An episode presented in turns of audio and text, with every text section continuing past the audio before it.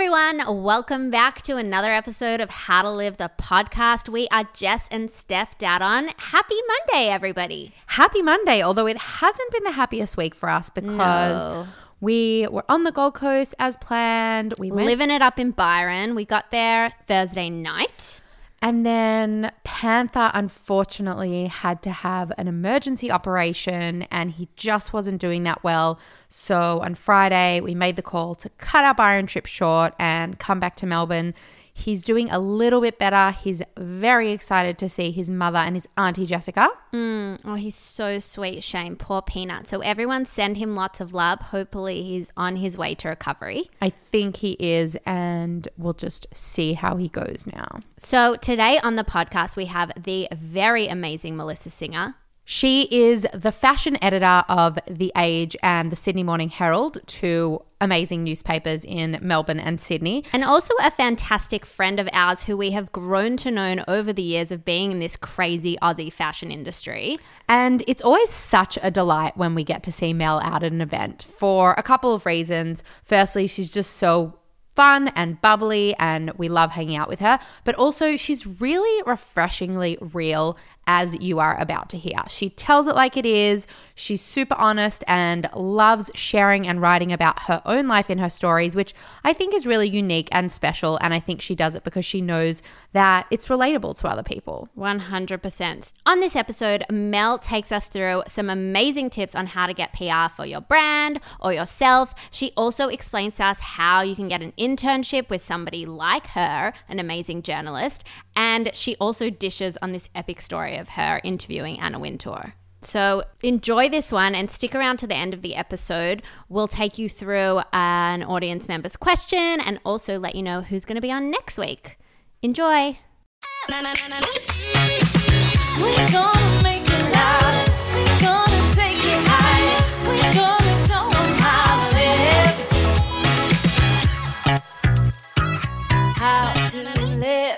I got up at six and I realized I should probably wash my hair for this. And so Oh, thanks. We feel honored. For this, for us. I only wash my hair once a week. Ah. I also washed my hair for this. I wash my hair about once a week, but I did not wash it for this. I actually have to plan. Like I have to plan like what's my hair washing day. I used to be an every other dayer. And now I've got it down to I've trained my hair to get it down to once a week. Oh, that's great. I need dry, dry shampoo though every day. Yeah, Like, my- she's crazy. Her hair gets super oily. But it's about training your hair. It totally is about training your hair and it's about getting over the hump. Yeah. Yeah. You've got to get over the hump and the hump can take like over a month. yeah, just then like once you're there- what does the hump look like? Sticking it out with oily hair? Uh, the hump looks like a lot of ponytails. A and top lot of knots. headscarves. Yeah. But yeah. oh my gosh, the hair clip thing is like the best thing that happened to I me. I saw you were rocking it. were rocking about 10 hair clips at MBFWA. I was. That was a complete accident. Someone asked me if I did my hair myself. I said, What do you mean? Run out of the hotel room, stick a plait in, and just shove all the clips in and hope for the best. And voila, you end up in W magazine. it's the beauty of the trend though. It's just like the more the merrier. I saw you from behind and I was like, ooh, who did her hair? That looks great. I saw you from behind and I thought, ooh, who's that model? Stop. Uh, flattering. Stop it. Okay, so well, I feel like when people like hear that you're this amazing fashion editor, it's like so glam. Can you tell us like Monday morning, like you're waking up, other people are like going to some drab jobs, like what does yours look like? What's a Monday for Mel Singer? Um, it- it's probably a long tram ride, just like everybody else. Are you listening to a podcast? always, always. Podcasts are my. There's no silence in my. There's very little silence in my life at the moment. It's even the walk from the train station to your studio, which was like ten minutes. I was like, oh, what can I fit in in this ten minutes? It Oh, was Yeah, I've that's listening on the on the toilet. That's how addicted. I like she I got to- extreme about I it. got to a next level, and now I've gone cold turkey. I haven't listened to a podcast in like two weeks. Um, Because when you're listening on the toilet, it might just be a bit much. Yeah, I just actually got my my dad bought me as my birthday and housewarming gift because I moved into a new apartment a couple of months ago, and it's my fault. It took me a long time to tell him what I what I um I wanted. It's not that he's a bad dad. Um, I wanted a Bluetooth speaker. And I thought, you know, it's great. I asked my dad for something that's tech. It's easy for him to go in, shop and buy. It's not like I was sending him to like, you know, a beauty store or something like that. So I thought, no, this is a good dad present. So I was very specific that I wanted a white Bluetooth speaker and voila, I got a white Bluetooth speaker. The only thing is that I cart this thing around the house now like a child.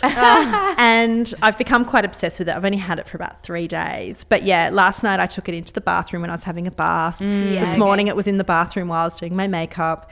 Uh, it, it went into my bedroom last night Yeah, uh, while. I was watching the bold type. I was syncing it up with Oh, Love my that. iPad. Don't tell us anything. We're not up to date. No, I No. won't. I won't. I actually fell asleep halfway through the latest episode oh, last that's night. not good, is it? Oh, not because of the TV show. I was just dog tired. It's been a big couple of weeks. Why? What's been happening? Well, there was Fashion Week, and it was back back on the weekend, and then straight into a really busy week of stories. And I think it's all just caught up with me as well. The the past sort of you know few weeks. Yeah, yeah, you're you, you travel like nuts. Like when we see you, we're like, oh, like where are you off to next? And you're like, oh, tomorrow I'm in Sydney, then I'm in Brisbane. I'm going to Paris next week, actually, and then I'm in New York for this thing. That can't be me. I haven't been to Paris for work yet. It must be the other. Sorry, one. I was okay. London. New I think it York, was London. London, yeah. I've been overseas a few times this year already. Last year I counted, I did 18 trips to Sydney, Oh my god. plus, you know, two New. Yorks and some other And we were on one of the New Yorks. You were on one of the New Yorks. I actually, um, that was such a such a thrill for me. Whenever I go somewhere and I have friends, I'm always a very happy camper. It that was so fun, of and we, we bumped into you on the plane on the way there, and we were literally like fashion plane, like we were seeing Pip Edwards from PE Nation, and Emma Abrahams was there from Heart of Bone. Exactly. Right, It was a little crew. Yeah. and then we ended up staying on the same street. Like that was so random. How rando. But that's New York for you. New Yeah. York is full of coincidences. You always bump into someone from home you know, or you always, there's always some little coincidence about New York. It's got that sort of magic about it. And we thought we were busy at a fashion week because, you know, like we go to a lot of shows and we find it quite tiring and, you know, like we're always sick by the end of it. But you, like watching you work there was another level because you have to go to the shows all day and then you go home and you're in bed or whatever and you're still writing about everything you saw that day. And Yeah, you have finger food for meals. I remember. That's a sad story. Yeah, if I'm lucky. But Yeah. we did go to some. We went to a fun party together. I remember we went to that. we went to Shopbop and they had such good finger food that guys, this finger food was out of control. It was like mac and cheese, like There were- fried bites or something. and there were DIY sundaes. I think we had. I forgot about those. That was super fun. That was Remember? probably the best party food I've ever had. Um, we wanted to ask you because there are, we always get like lots of people asking us um, to ask our guests like how do I work with you? How do I like you know start my career going in that direction? Um, and we do know you had an intern on because we bumped into you guys. We At- partied she- a little bit She with got you. to go to the races with you, which is so cool. So, like, how did you find her, and how does one become an intern to a fashion editor? Well, she found me. Her name's Jasmine. And she basically, first of all, she had the balls to contact me. Uh, second Tick. of all, Yeah. she had some runs on the board to back up what she was saying about herself. I'm all for passion and enthusiasm and a love of fashion. But she actually could show she'd had published work. Not all of it was fashion, but I could at least see she had the ability to write. She could obviously meet a deadline. There were a few things that if I was going to take her on as an intern during the busiest and most stressful part of the year, I needed to know that I had somebody I could trust who I wanted to guide and help, but not babysit. Mm. And I think that's a really important distinction to make. I don't want somebody who's ready made and doesn't need my assistance in any way because I feel that defeats the purpose. Hmm. I wanted someone who was hungry to learn and who was nothing was really beneath her to do. And when I say that, I don't mean getting coffees. I don't think that's you know a core part of being an intern, even though it might It looks like it on the bold type. well, uh, yeah, there's a lot of things on the. I love that show, but there's a lot of things about that show that drive me nuts. Um, Is there a fashion closet in your office? in my office, Yeah. no, but there is a beauty cupboard. Okay. Uh, so I do get sent a lot of uh, beauty and lifestyle samples. Ninety-five percent of the stuff that I get sent actually goes into the cupboards, and twice a year I hold a massive sale in the boardroom, and all the money goes to a really great charity that helps um, women who've been victims of um, of abuse. And Oh, that's, That's awesome. amazing. yeah, and I'm really proud to say that um, I've managed to turn a lot of those freebies into more than ten thousand dollars uh, in donations on behalf of the Age staff. Oh my And goodness. I know my colleagues at the Sydney Morning Herald because I'm not based there. I can't be as involved in that, but they also hold similar sales and they also donate to I think their equivalent organisation in New South Wales. I think that's a way to to really use fashion and use our industry for good. That's so nice. I think for us as well, we have stopped saying yes to a lot of gifting. And, you Mm. know, it was hard in the beginning because we were like, oh, we're being offered something for free. But I think saying no can be very powerful. And I actually wrote a piece last year that has probably had a bigger impact than anything else I've written in fashion or anything. Because I also do write some relationship and sort of more personal pieces and, and have done so probably for the past year. And I wrote one about that when I started to say no, my entire world started to change. And I think women in particular are pretty bad at saying no Oh, I'm terrible at it. and it's so empowering. And I think It's the so more you can do empowering. it. Mm. I was listening to a podcast um, just yesterday. Ooh, what podcast? This morning. Um, I think it was a shameless conversation podcast. Okay. We love the shameless girls. And they were having a chat um, with, with the Veronicas, and I think I think that's where it came up. The quote that I loved from that was, "When you say no to somebody else, you say yes to yourself." And that's great. I mean, Awesome. it, it basically took me 700 words to say that one sentence. Yeah. And I just really love that. And I'm not I'm not into tattoos that so much, but if I was, you know, That might be some it. version of that maybe would be a, definitely that's definitely a mantra that I think a lot more of us can live by. yeah, Yeah. because there's nothing worse than when someone asks you to do something and you say yes because you feel guilty and then you just feel terrible about it and that person didn't want you to feel terrible about it. And it's just not good for anybody involved. Well, and I think like people don't realize when they're asking too much of you because they don't know what's on your plate or like what you're doing in that moment. And I know for me, like about three years ago, I would say, I just felt so compromised. Like I was being pulled in like every direction and I had to learn to say no. And like it's funny because my boyfriend would still sit there if he was here and be like, You do not say no. What are you talking about? But I swear I've come a long way. I swear I have come a long way. I have too, like when it comes to events, when we're talking about invites and events and FOMO and JOMO, I used to say yes to a lot more when I was returning to this part of journalism because I needed to be seen, I needed to become more known amongst the different PR agencies or the, the influential people around town so that I could get stories and make Yeah. contacts and network.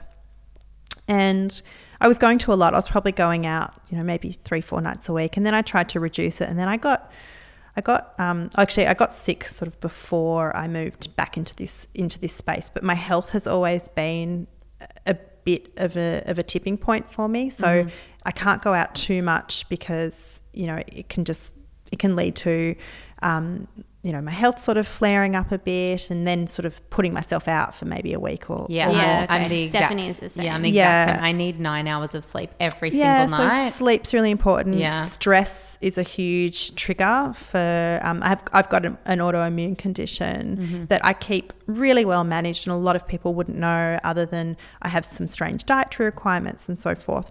Um, Everybody does now anyway, so you can I just know. blend right in. I know exactly. Um, but yeah, so so on events, I used to say yes to a lot more, and then I started to reduce it, and then um, I think I got to a point where I didn't really want to go out more than once or twice between Monday and Thursday, and now I'm sort of at the point where I look at every invite and I say to myself, "Am I going to get great content?" And that can include a lead for a future story. I don't just mean Instagram stories. or am I going to have a really good time? And if I can't say yes to one of those two things, I don't go. And I often talk about only going to the mission critical events. And you just have to get rid of your FOMO and you just have to you just have to get over yourself sometimes. Yeah, and I think love that 100%. idea of like making a little checklist of like what's important to you, what do you want to get out of going somewhere or doing something, and if it's not ticking anything for you, and if it, especially if it's just for someone else, what are you doing that for? Yeah, I should you know the worst sentence? I really should go. Oh, yeah. you know, and that can be a birthday party, that can be, you know, all sorts of events. It doesn't just apply to work events, but oh, I should go. Well, recently I realized that I put myself out when I go to those things that I don't want to go to. And then the person who I'm going for, in quotation marks, it doesn't make that much of a difference to their life whether or not I'm there. It actually doesn't make a difference to their life at all. So now I've started to be like, well, they won't even notice if I'm not there. So I'm just not going. Well, and when someone else turns around to you and says, "Oh no, I can't come," you're like, "Oh, cool," and then you're like, "Oh, they just said no. I didn't care at all." I always find also honesty is the best thing. Yeah. You know, 100%. I've been going to a lot of things lately. I'm really sorry. I just need to spend some time with my family. Yeah. Nobody turns around and says they don't deserve that. Mm-hmm. Yeah. So we did want to chat to you about getting PR. Um, so this is something um, that we definitely through our brand, you know, we're always like looking, you know, if we're launching a new sh- a new shoe style, like if we're doing an event, we're always like looking to get PR. So we think that this is such a special time to have you sitting in front of us that we get to pick your brain. So if you are a brand, how do you get PR? Yeah, like you know, we've done a lot of like speaking to journalists over the years and we've been given the advice that, you know, like we used to just like send out a little email to a couple of journalists and be like, hey, and then we got like, no, no, they are flooded with these kind of emails. You need to harass a little bit, you need to call, and then we're making these phone calls and it feels awkward and And we're embarrassed. and we want to know how that feels from the other side to you, like being on the other side of that, getting all these emails and phone calls and things. and how does someone cut through all that? How long's this podcast? Oh, we've got time. We've got about 25 minutes left. Uh, I've actually run masterclasses in this. Um, look, I think there's so many things that you touched on there that sort of set off the little, you know, warning bells in my mind. Um, not because you guys have done this by any stretch. Um, I think you touched on something that definitely the, the scattergun approach doesn't really work unless you're just telling everybody that something's happening. Then, if it's just like we want as many people as possible to turn up to this thing, then fine, do that. Because to sit there and call, you know, every single person, it's not going to happen. And also, journalists want to feel that. I mean, we're human. We want to feel a bit special. Um, you know, I think tailoring your approach to different people is really important. I think one of the one of the things that irks me the most is the generic email. Never mind the uh, hi Mel, and I can sort of you can I can spot a template a mile away. Yeah. totally. Or if it says hi there, they're out. Yeah. right? Hi there. Hi beauty. That's another good Oh, one. we sometimes get hi lovely and it's like singular and we can tell because there are two of us. So Yes, yeah. There's a lot of there's a lot of red flags. I mean, journalists. What are we known for? We're known at having excellent bullshit detectors. So I think, yeah, don't don't try to fool us because it'll just really put us offside. Um, I think, look, definitely tailoring an approach. So I think it's really important if you're a brand or if you're an agency acting for a brand to sit down and say, who's our target audience with this story or with this piece of information?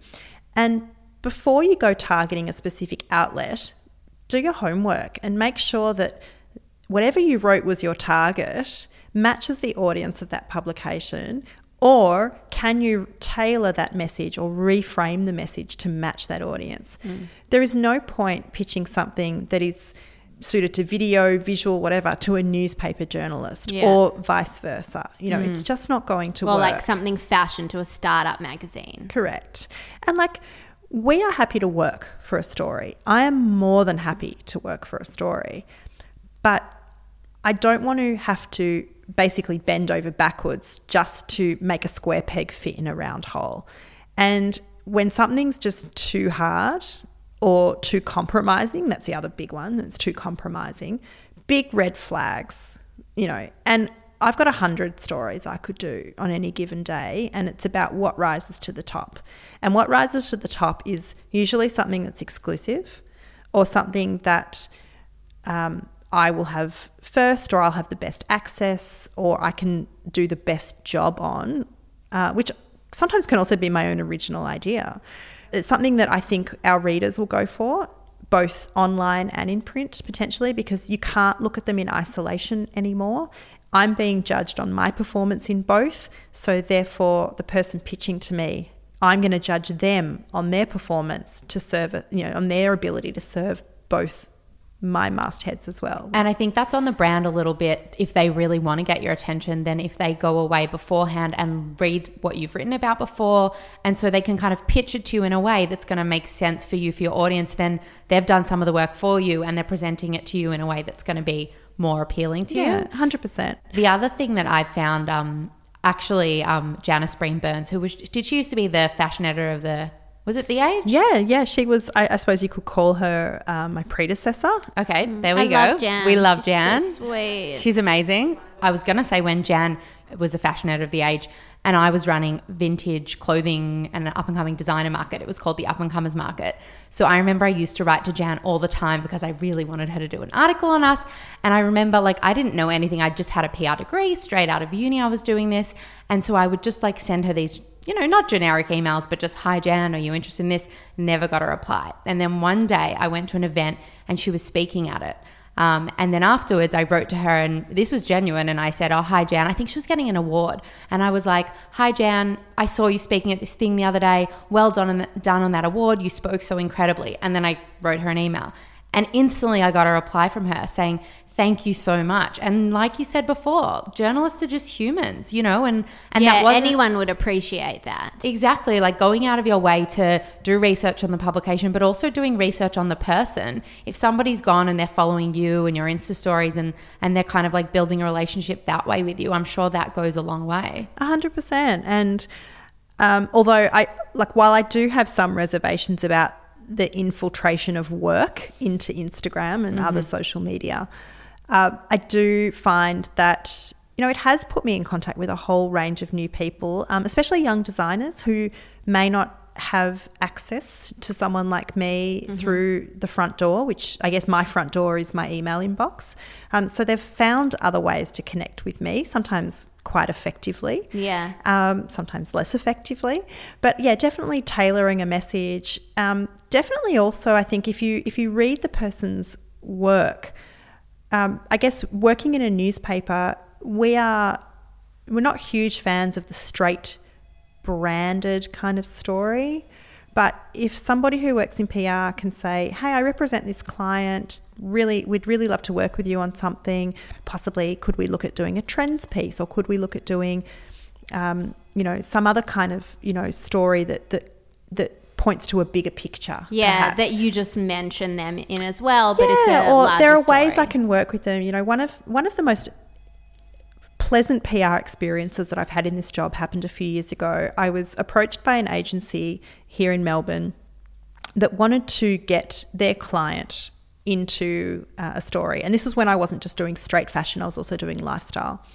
And rather than approach me to do a profile piece on their client who worked in the interior space, they came to me with this idea about what if we got together a group of, say, half a dozen people who the, the very wealthy and connected people of Melbourne have in their black book or, or on their on their speed dial when they want to have an event when they want to get you know buff for for a special event or a trip when they want to deck like out their house article. with flowers and it was sort of like Melbourne's little black book Yeah. And it just so happened that their client was one of those six people and it actually turned out to be incredible because they helped me find the people I'm uh, vetted them all so I felt that I still had creative control, you know, or editorial control over that story. But they did a lot of the legwork for me. And they sort of, I suppose, in some way presented me with this present that I could just, I could unwrap and then I could, you know, use it as I saw fit. So, you know, interview the people, write whatever I wanted. But they came to me with the concept and I suppose a, a, I guess an idea or a brief for the for the creative, which was the photography, and we ended up doing this beautiful Vanity Fair style shot with everyone in black tie, and it was sort of. These were the people who are not used to being in black tie. They're usually the people who are in the kitchen Yeah. or they're doing the flowers for the black tie event. But we thought we'd flip the script and put all of them in their best attire. And it turned out great. And I think it, it ran very prominently on Sunday in the Sunday Age. And it was just a lot of fun. And to this day, I will always answer an email from anyone working at that agency because I will never ever forget that experience. Yeah. Okay. So it's just like putting so much thought on it, uh, into it, and how can you be clever about it? Yeah, but not everything requires that. I understand that. But I, mean, think there is something in putting that much thought into it. Like rather than just like spreading a net as wide as possible and shooting it out at everything, putting time into just like certain things and fostering certain relationships with journalists that are so right for you and and putting time into stories like that. You know, we find that like anything that really pays off for us is something that we've really put time and research and effort into. Yeah, I agree. And I think also I, can't underestimate the value of actually face like having FaceTime with people. I know it's really, really hard and it's really hard for me and I'm often the, the culprit who says, I'm sorry, I just don't have time to meet up. But if somebody lands in my inbox or if somebody contacts me and says, you know, can we just get together to talk about a few of our clients? You know, we're you know, we're having um, we're, we're you know we're, we're a little bit challenged in, in getting them some press and just want to throw some ideas around. And i'm also really happy to give people feedback. Often um, prs will come to me and say hey we're thinking of doing an event with this talent or we're thinking of doing this kind of event. And obviously we're talking in confidentiality and i'll say look i honestly think that person's oversaturated or i honestly Ah. think that date's not going to work because there's this this and this happening uh, or I- I think maybe that's the wrong kind of event for that time of year. Or, you know, or wow, that sounds really interesting, but what if you did this? You know, and so I think if they're getting that 360 feedback from the people who they're leaning on to write about the event or cover the event or, you know, put it on social media, then hopefully that helps them go back to their clients and say, hey, you know, we've spoken to a couple of journalists about this and, you know, they think, you know, this or that, positive or negative, you know. Yeah. That's um, That's really so cool to clever. But my Yeah. number one thing with PR people, more than anything else that I've said today, is be honest. Because I can't tell you how many times people have tried to either bend the truth about either how exclusive a story is or what the story is. You know, you think a story is something, you turn up and it's a real letdown, or you think it's X and it turns out to be Y, or you know, there's just there's just things going on that don't seem right. Yeah. Um, and I just that that's the biggest turn off. And if I if I detect or if I ultimately find out that someone's been dishonest with me, and that can be when I if I make a call and say, "Hey, what's happening with this?" and they say, "Oh, no, we, we're not ready to talk about that," and then I see a story in another publication the next day, Oh, no, no. then I don't really want to work with those people ever again. Mm. Yeah. And there is a lot of autonomy and a lot of power in my job, and I don't take it lightly, and I definitely don't take it for granted. But I have complete control over, for example, which brands and which which pieces sit in my shopping section every Sunday. There's some power in that. Hmm. And obviously, the people I have good relationships with and the people who make my job easy, and that can mean anything from sending me photos that are in the right format, sending me photos that meet the brief, not sending me 200 photos. You know, do some editing, make some decisions. Yeah. They're the people who I will work with again and again and again. Um, you didn't touch on social media. You talked about people having FaceTime with you. If it's not possible to get FaceTime with a journalist, you know, what about interacting with them on like Instagram and Twitter? Like, do you are you receptive to that? Like, is it creepy or is it now just kind of the done thing? Look, usually, I guess one of the things is in this world, you do perhaps more so than than in other rounds. I mean, I, I there are rounds in the in the newsroom I've never worked in, so I can't say for sure. But I feel like there can be a blurring of boundaries, and naturally, you know, when you when you work with people over a, a course of time, contacts can become friends. Friends can end up becoming contacts if they change jobs. So there is a degree of trying to keep a separation, I think. Um, one of the things I've really enforced is I try not to allow anyone to pitch to me on Instagram. If somebody writes to me and says, Hey, can I have your email address? I want to send you something. I'll give them my email address, say, Hey, thanks for the message. Here's my email address. And I, you know, I'll, I'll look for their email um, when I'm online or when I'm at work the next time. I'm really against anyone contacting me while I'm on holidays, and I really try to respect other people's private time. You can see from Instagram that I'm on holidays. Yeah. Uh, so sending me something that's work related, um, slip, you know, sliding into my DMs while I'm on holidays is both cheeky and disrespectful, Yeah. and I'm really trying to take a stand against that. Well, Um, there you go. but- yeah, but- that's about like you've got to do your research a little bit. well, and look up the yeah, I mean, and boundaries, people, Yeah. boundaries. Uh, look, if you can't get FaceTime with me because I'm based in Melbourne or uh, things are just really hectic, then you know a phone call's great at, at the right time, and that's also doing your research. You know, everyone knows newspapers kind of go to print in the evening, so maybe don't call a journalist at four thirty in the afternoon. Oh, I have been guilty of that. Because you didn't know though. Yeah, no, I had no idea. Said you You need to don't call a know. journalist in the morning. And Yeah, totally. But that's where that's where research comes into it. You know, magazines are monthly, newspapers are daily. You know, like Mm-hmm. Yeah, learn, call- learn call your journalist in the audience. Mm-hmm. I have to learn my audience. Learn your audience. yeah. So when is the best time to call a journalist to get onto them? I'm scared if I answer that, I'm getting a lot of phone calls tomorrow. That's why I didn't say to get onto you. I said a journalist. Let's say, uh, well, we've been told before midday is the best time because then they're the furthest away from the deadline. So it's like not such a stressful time. Look, it's how long's a piece of string? Are Mm. you calling with something that's short lead, or are you calling with something that's in two weeks' time? Uh, you know, it's it's really hard to answer that. Yeah. I, I usually think around the middle of the day is pretty safe because often in the morning, if you've you know, you might be sort of working out what's the breaking news from overnight from overseas. What do I need to get onto? What's the priority for the day? You might have a meeting. Sort of, you know, around the middle of the day, things are kind of like, okay, things are moving kind of nicely. And then you get to sort of the end, towards the end of the day, and it's like, ah, you know, I've, I've got to file this story for tomorrow's paper and make sure that the photos have been taken and put the photos on the story and make sure everything's right and, you know, answer those 400 emails that I haven't answered today. So you were lucky enough to interview Anna Wintour earlier this year. Can Tennis. you? It was at the tennis, wasn't it? I was at the tennis. That's right, because she spoke at the tennis. Um, so can you dish a little? Like, tell us what is she like? Is she like Miranda from Devil Wears Prada? No. I can understand why um, she has a certain image. Uh, look, this all happened quite surprisingly. I mean, I had been lobbying Tennis Australia for a long time to get an interview, and I never thought I'd get it.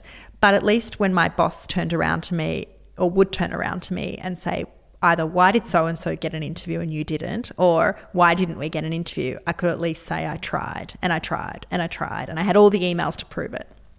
Um, about five o'clock on the day before the interview, which was, I think, a few days before she was going to speak, or two days before she was going to speak, I got a phone call at five o'clock in the afternoon from the head of comms at Tennis Australia. And she's not somebody who I know particularly well, but I suppose someone who, you know, felt she could have a bit of fun with me. And I answered the phone and she said to me, What are you wearing tomorrow? And I said, Come again. And she said, It's Prue. Name's Prue Ryan. What are you wearing tomorrow? I said, I don't know. She said, Well, you might want to rethink it. And it took me about, you know, when your brain is sort of a little bit behind your ears, and it took me about four seconds, and I worked out what she meant, and I actually squealed. and I don't fangirl a lot in this job. I've had a few moments where I have really, um, I don't like the phrase pinch myself, but I've had a, f- a few moments where I've thought, wow, I, yeah, I'm lucky. Yeah, I'm fortunate. Yeah, I'm privileged. But gee, I worked really hard to get here. Mm. So I rocked up to the interview. I agonized over what to wear. And my friend Rochelle, who's also a writer, she is often my go to person for advice when I have to go to a pressure cooker situation from a fashion point of view. She's also incredibly encouraging and she'll always make me feel like I can do this, uh, even That's when I'm great. freaking out. Um, yeah, she actually helped me get, get my first job. So she's somebody who's sort of been influential in my career for a long time, and although now we're more friends than than work uh, contacts. But um, so she gave me some great advice on what to wear, and I picked out my outfit and went along, and had to wait in a bit of a holding area for Anna, and then. Um, the journalist from the Herald Sun, Kim Wilson, she went in first. and I wasn't sure if that was a, a good thing or a bad thing for, for me going second. But anyway, I you know didn't have, you know was, I just had to had to roll with it. So I went in after Kim, and funnily enough, Kim had left her bag on the floor. I don't know if that was just because she was so excited or you know it was if it all was it was all very purpose. Yeah, like the way you leave something at like a boy's Yeah. house when you like them, just to be like, oh, sorry, Yeah, Anna. maybe. Anyway, it actually turned out great for both of us that she did. And the reason is because at the end of the interviews, there was an excuse for Kim to come back into the room and also for um, Luke Dennehy, who actually used to work at, at the Herald Sun but has been working with Tennis Australia, to come in and say, Oh, before you go, Anna, would you mind um, uh, doing some photographs with the journalists. And so um, Kim and I each got to have our photo taken Amazing. with Anna, and um, to this day, that's still my most liked Instagram post.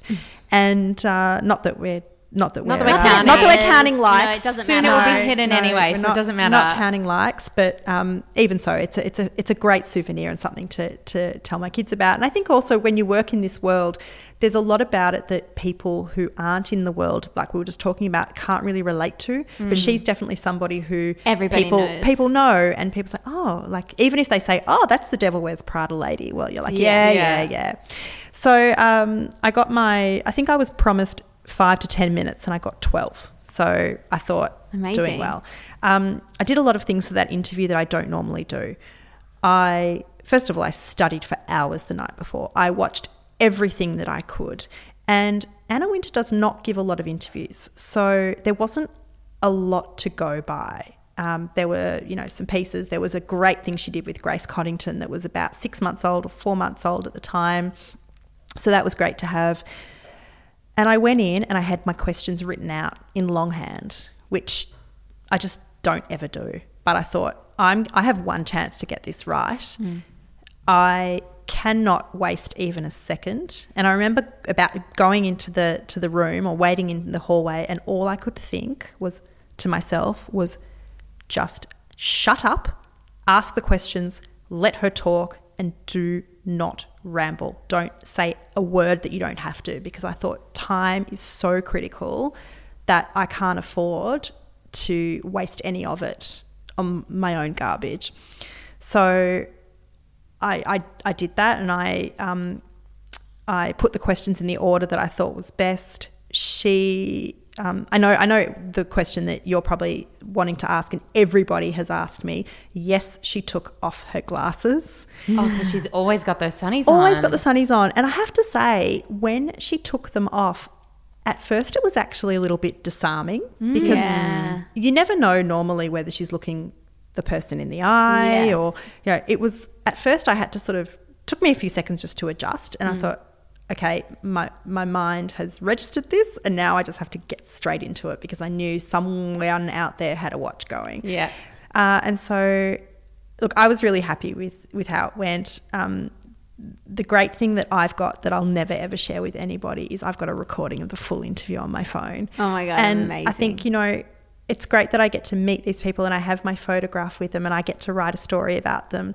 But to me, the most precious thing that I've got is the stuff that never gets written, and not because it's off the record or anything like that. And obviously, you know, you, you have to you have to abide by all of those things, but it's because um, there's always more said than you can fit into a good story. When someone's a really good subject, it's what you're leaving out that is the biggest challenge, not what you're putting into the story. And there was a bit of that with her, but she was great because she was she was professional, she was warm. I think she appreciated the research that I did, and I think the difference between interviewing her and say interviewing another type of celebrity or anybody else I meet in my day to day is they're not necessarily judging me as a fellow journalist. And that's probably what was the most intimidating part about going into mm. that interview. Not her fame, not her notoriety, not her reputation, but what will she think of me as another female journalist? And to me, that was both the scariest thing, but also the greatest opportunity to make myself feel that I deserve to be here. That's Totally. so cool. Really I love cool. that. What a moment to end on. Love that, Mel. Seriously, honestly, could sit here with you for hours and hours, but I do have to get to a Pilates session. Very important. So- Self care, Right? Self care, and saying no to something else, Exactly. which in this case is me. I know, which I really don't want to because honestly, could keep talking and talking and talking. But we always do like to end off our interviews with some quick fire questions. So we'll throw them at you. What celebrity would you most want to interview? Lady Gaga Cool. Should be I love amazing. her. What is your favorite show on Netflix? On Netflix. Oh my gosh, I get so confused between Oh, the two. or Stan. Or Stan. Yeah. Or Hayu, any of them really. Oh my gosh. Um, I've been lately. My favorites have been Bold Type and Billions. oh, I've got to get Mm. back into billions. Um, what fashion brand do you think people most commonly say wrong? Hermes, Yeah. Hermes? Is that what they Hermes. say? Hermes, yeah. Oh, yeah. and it's also Moet people. Our, Moet. our mum speaks Moet, flu- it is, hey. Because everyone says Moe like they're saying it so well, and yeah. it's nope. Our mum speaks fluent French, and one time she said Hermes to me, and I was like, "What did you just say?" And she was like, "I don't know. People make fun of me when I say it right, Yeah. so you can't win." Oh, Don't look- dumb yourself down for other people. It's so hard knowing which have the silent ones and which ones don't. Like you know, it's you know, it's Vetements, but it's Hermes. yeah, it's hard to keep track. It's really hard. Um, the last one, this is a random question. If you were moving overseas, what three items would you take with you, non negotiable?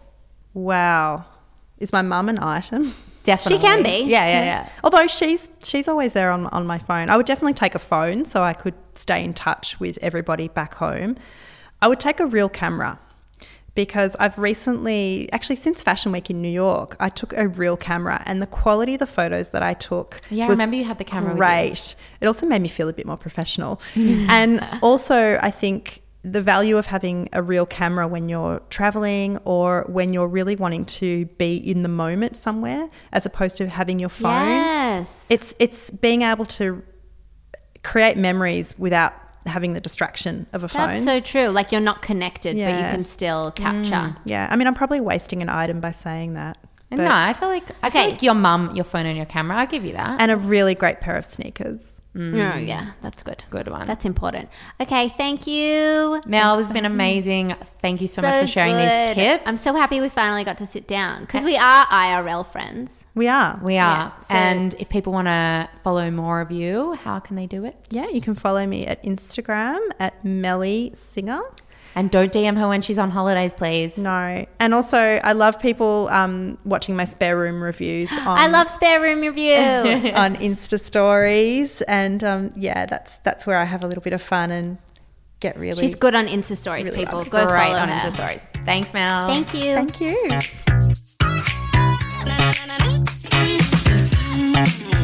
Thank you so much for listening, everyone. We hope you really enjoyed getting to hear Mel's insights. Wow, that Anna Wintour story. I mean, I just want to meet Anna Wintour so badly. So good. She is incredible. We actually went to a talk with her as well while she was here in Melbourne, and she was phenomenal. And seemed surprisingly lovely, I've got to say. 100%.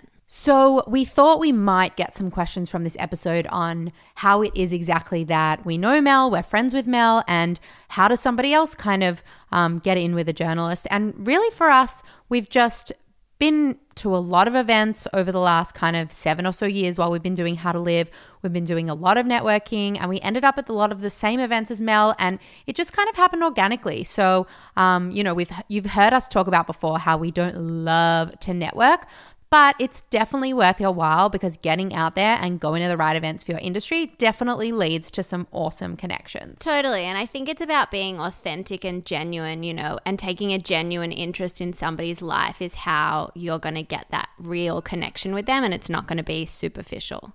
Today's question comes from Bronwyn on Facebook. She has asked In your interview with Claire Press, you have some great emerging designer recommendations. Do you have any others? Oh, Bronwyn, where do I even begin? I have so many others, but I'll keep it to three right now. So, actually, the other day we were at a trade show next to Gypsy Jewelry. It's a jewelry label by our friend Tiff, and we are just completely loving her jewels. We've been rocking them ourselves, so that's number one. Avenue, the label, do these awesome caps you've probably seen us rocking before. Really obsessed with mm, them. They're even on Moda Operandi now. They are. I picked up on that too. And thirdly, Jess got me these awesome pair of earrings for my birthday. So I have to give them a little shout out. Sandra Alexandra is the label. Definitely go check her out on Instagram. She's got a super small following at the moment, but I reckon she's going to be massive. Totally. We also have a super exciting announcement coming later this week for Twoobs. So we'll be teasing some things on stories over the week. So make sure you have a look and we'll be announcing on Friday. So keep your eyes peeled. If you haven't already, head to twoobs.com. Make sure you sign up to our mailing list so you get to be the first to know. So if you did like this episode, please share it, send it to your friends, post a photo on Insta of you listening, and leave us a review. We just love, love, love to hear your feedback. It warms our heart. And to the person who left a review saying that we say like too much, we sincerely apologize. You are so accurate. uh, so next week on the podcast, we have the incredible Lizzie Abegg. So she is the co-founder of Spell and the Gypsy Collective, which is the most incredible, beautiful label. They have clothes, jewelry, everything, based in Byron Bay. And we'd never met Lizzie before, but instantly we sat down with her and we just had this amazing connection. And she actually wrote to us on Insta afterwards to say she felt it too. And she reckons it's because sisters always get along with other sisters. when I started working with Spell, it wasn't the fashion that I got so psyched on. It was the entrepreneurial journey. That's what, for me, just tapped into something else. I didn't know what really an entrepreneur was. I thought it was like a businessman or something. But it's like all of a sudden this desire to sell and market and tell story. That was all the part that just went, rah, this is amazing. So that'll be coming next Monday. And we hope you all have a really great week. Please keep panthering your thoughts. And hopefully next Monday we'll be giving you an update that he is completely back to normal. Have a great week, everyone, and squeeze your puppies tight.